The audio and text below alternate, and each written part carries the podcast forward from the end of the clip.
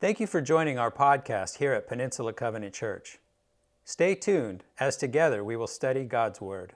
Uh, for those of you who don't know me, my name is Bryan Murphy. I have the privilege of being uh, the superintendent of the Pacific Southwest Conference of the Evangelical Covenant Church. Amen. Um, and I'm glad to be back here with my extended PCC family. Uh, it is so good to be back with you. I have the privilege of sharing for a few minutes uh, from the psalm we've read through, but I want to read it again just to get it ingrained in our minds. Psalm 23. A slightly different version than what we read earlier, but it should be very similar.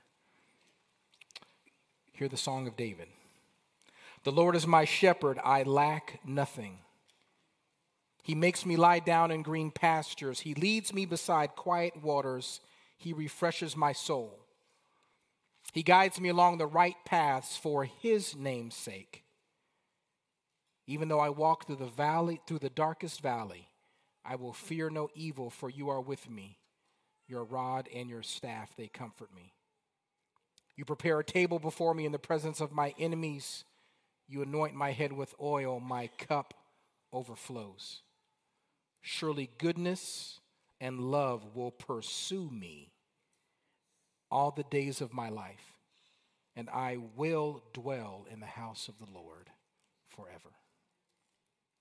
There is a whole set of sermon series in these few beautiful words composed by David. Um, I'm not going to do all of them today, praise the Lord. Um, I'm really going to spend most of the time uh, on verse number four but before I get into the scripture, I just want you to think about what does this image of good shepherd mean to you? It's one of those images we hear a lot. It's one of those uh, scriptures that refer to a lot. Um, and you know, I was thinking as, as, I was hearing our worship team who led us so well this morning about how much I need God.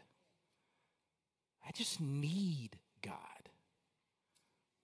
And, you know, I can often get into these worship sets, and I love worship, and I'm excited. I'm declaring, God, uh, you're my Father, and God, I love you, and you're my all in all, and you're the center of my joy, and all of these declarations that I make about my love and my depth and my desire to be with God. But, you know, that's really not how my life looks most days, if I'm honest. Matter of fact, I, I brought a little video. I saw this on online. This this is a little picture of, of what my walk with God looks like on, on any given day, if we have that video.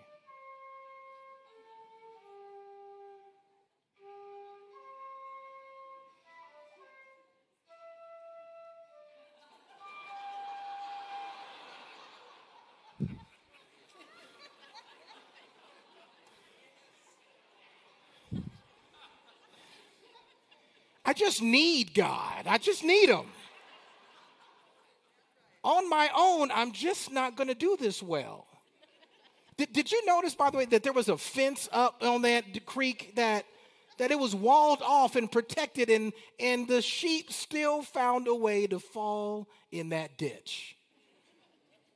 Time and time again. Now, I thank God that He is not like me because I just saw that sheep fall back in that ditch and he'd have been there for a little while. I'm just telling you, I'd have gone for lunch or something, but that's not what the Good Shepherd does. We hear this, and again, I'm just going to kind of cut to the to the middle of the scripture and have you just reflect on these words from verse number four. Even though I walk through the darkest valley, I will fear no evil, for you are with me. Your rod and your staff, they comfort me. Now, I want to unpack this kind of starting at the beginning, at the end of this verse, and, and going a little further out. I, I just want to talk a little bit about the rod and the staff. It's interesting that David would call out these two instruments of care that the um, shepherd uses and so just to just to clarify that right we we we know what the staff is so let me start with the rod the rod is basically like a little two foot club something heavy weighted and sometimes they would put like rings. Not the sheep, though. It was used for protecting the sheep from predators.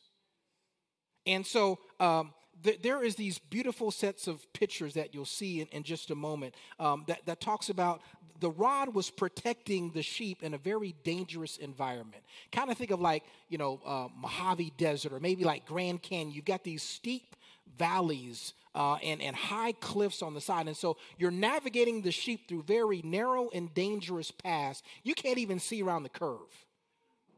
And, and what happens is that animals sometimes there's you know patches of, of, of um, pastures and green areas and then it's separated by these desert um, uh, arid areas and so the smart animals that were predators knew where to hide out to get the vulnerable animals and sheep can't fight they're they're helpless pretty much they can't, they got no claws, they got no teeth. If it's a wolf or a lion against a sheep, that sheep is losing pretty much every time. And so the sheep is living in these areas, right? And and they're wandering around, and now they got shepherds guiding them through. But but predators are around lurking in the darkest areas. So this this when it says the shadow of the, uh, the, the valley of the shadow of death or the darkest valleys that's not a metaphor. It's, it's literally talking about these very dark areas of our lives. But for us we all have these valleys. We all have these areas of our life that are dark and uncertain that are filled with danger seen and unseen. It was interesting one of the greatest dangers uh, in living in this region, I found, is flash floods.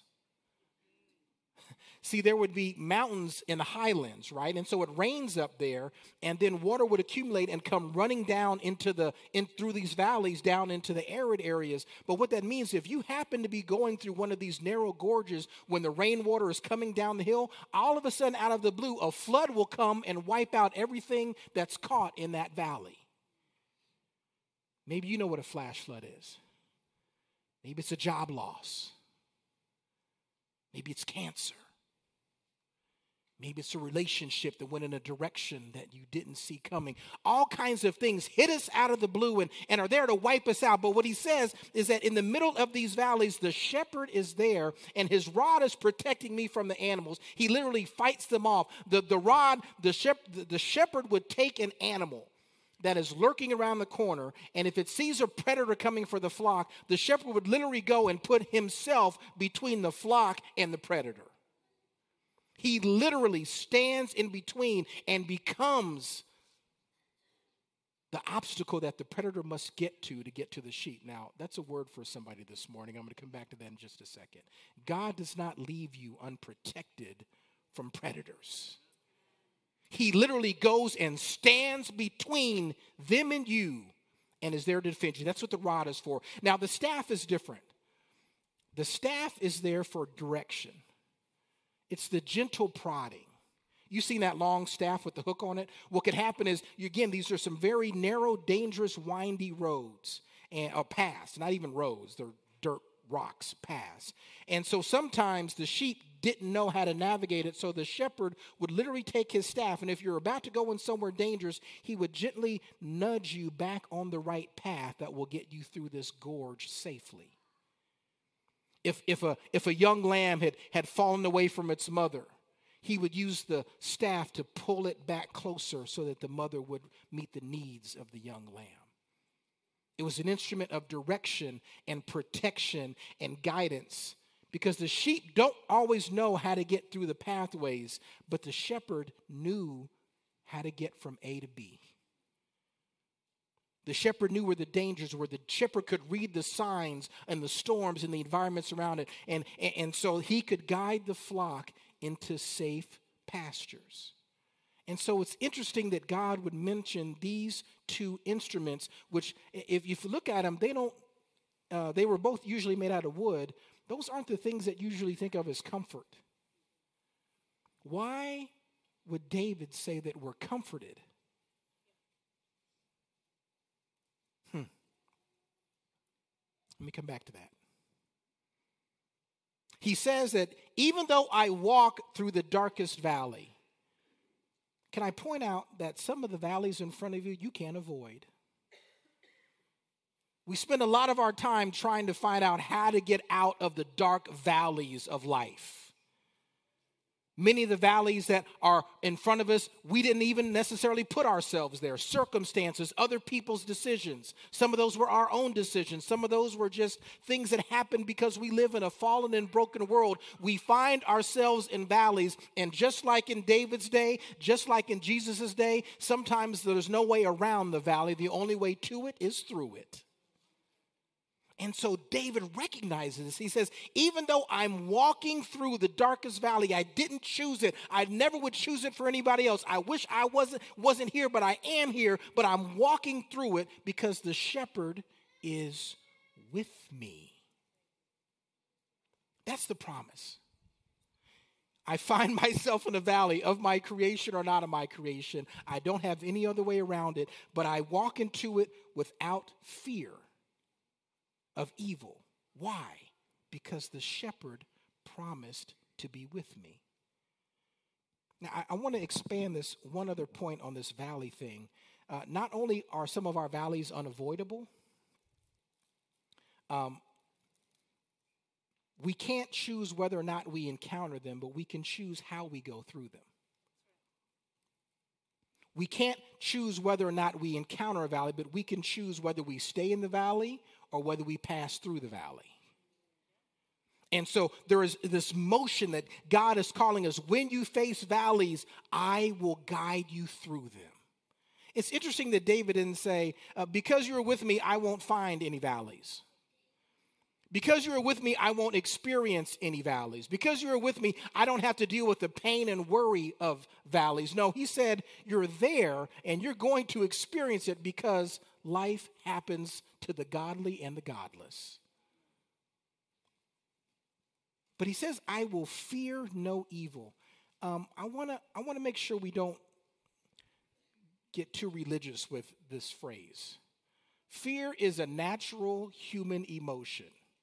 It will spring up because it's sometimes a very good thing. Fear will keep you alive in some situations. It's that fight or flight response. So I, I, want us to understand that he's not saying because God is in your life, you will never fear anything. That's not what David's saying. That wouldn't even make sense. What he's saying is, I will not be crippled by fear, I will not be held captive by fear. I will not be rendered unable to move forward or get through this valley because I am so overwhelmed by doubt and worry and the what ifs and the possibilities. I won't let fear of the unknown consume me because I know the shepherd is guiding me through this dark valley and will get me to the other side. There's a confidence that the sheep have why do they have that confidence? Because the shepherd has proven himself before time and time again. He's been doing it for his flock in every situation. David talked about uh, when he was facing Goliath. You know why I can face Goliath? Because I've already beaten bears and lions and everything else that came after the flock. The shepherd has experience in defending his flock, and Jesus is undefeated in his flock. And so the sheep over time develop this affinity. It's, it's a trust relationship. They're kind of dumb like us, kind of rebellious, kind of forgetful, but they develop an incredible relationship with each other. They have a familial bond with each other, and they develop a, an incredible bond with the shepherd. Let me show you one other video that is a representation of another scripture that you may have heard before. Watch how well the sheep know the shepherd. If we could play this one.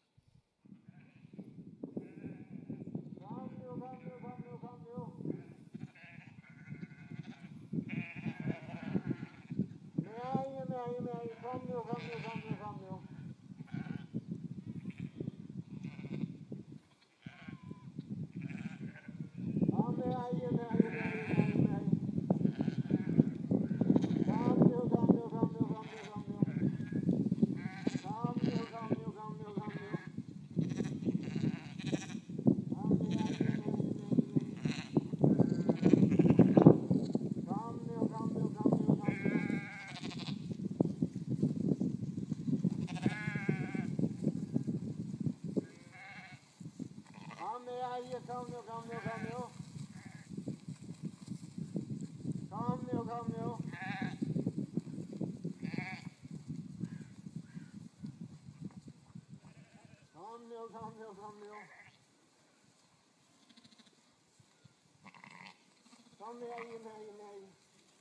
I love that. Now watch this. I want you to watch watch two sheep at the end. Watch this nu.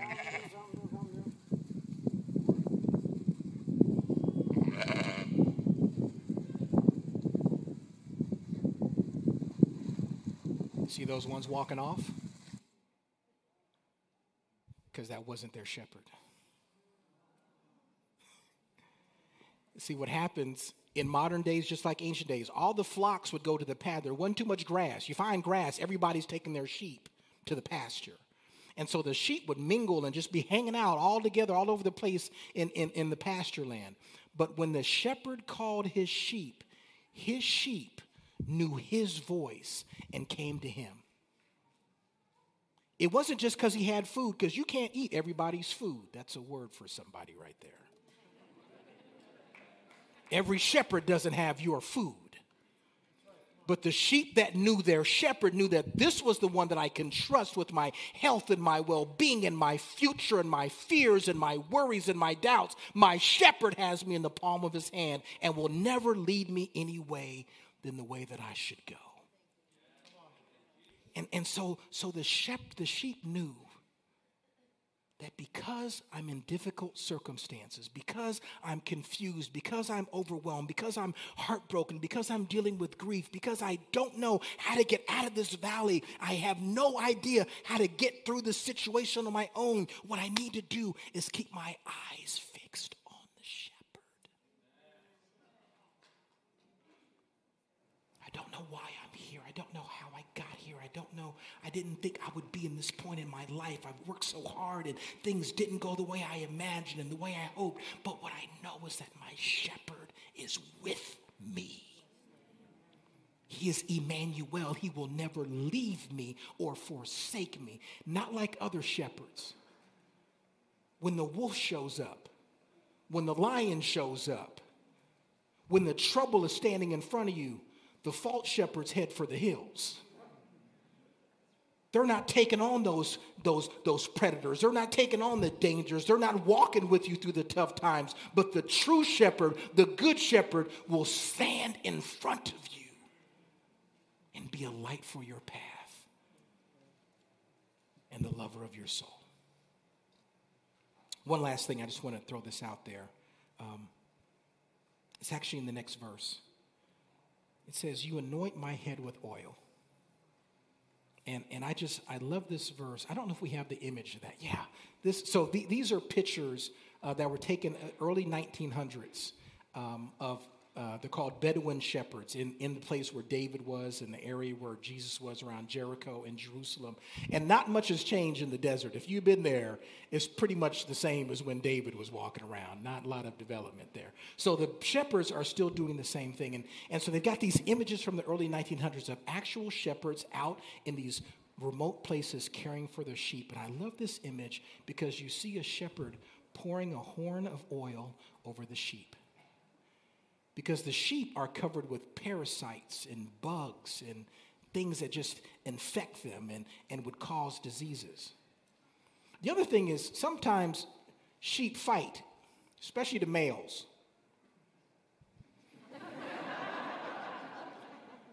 they tend to bump heads.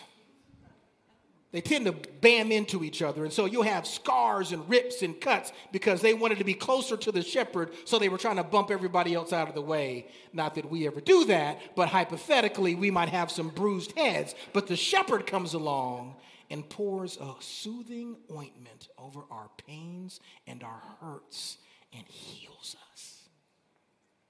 I love the image of God who knows us, names us keeps us, protects us, guides us, and will never, ever, ever, ever leave us.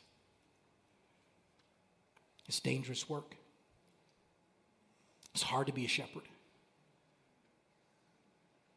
Jesus says sometimes you got to lay down your life for the sheep.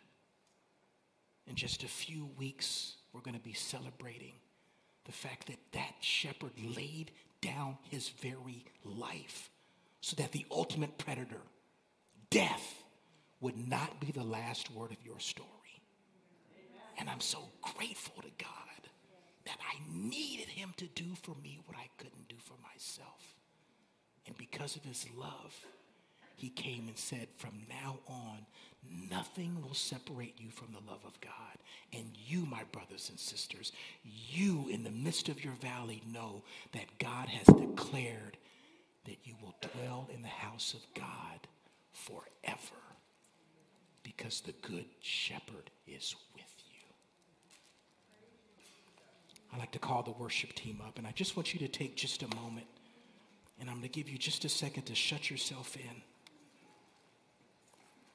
And thank God for his presence. Thank God for his protection. Thank God that in the midst of whatever valley you have faced, are facing, or the one around the curve unseen, that the shepherd will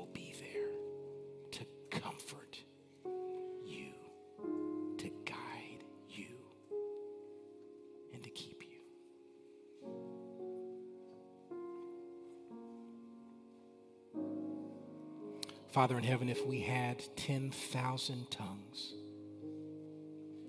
we couldn't thank you enough.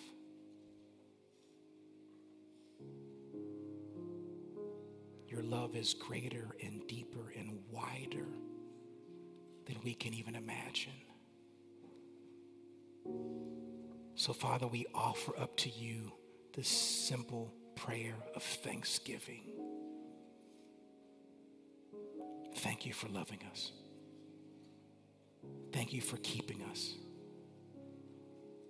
Thank you for saying, He who is in us is greater than anything the world or the enemy can throw at us. We love you. We are the sheep of your pasture, and there is no place we would rather be than in the Master's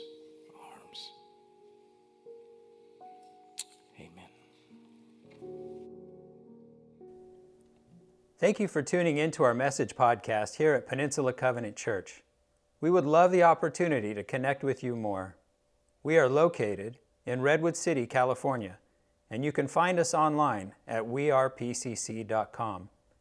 You can also find us on Facebook, Instagram, and Twitter by simply searching for We Are PCC.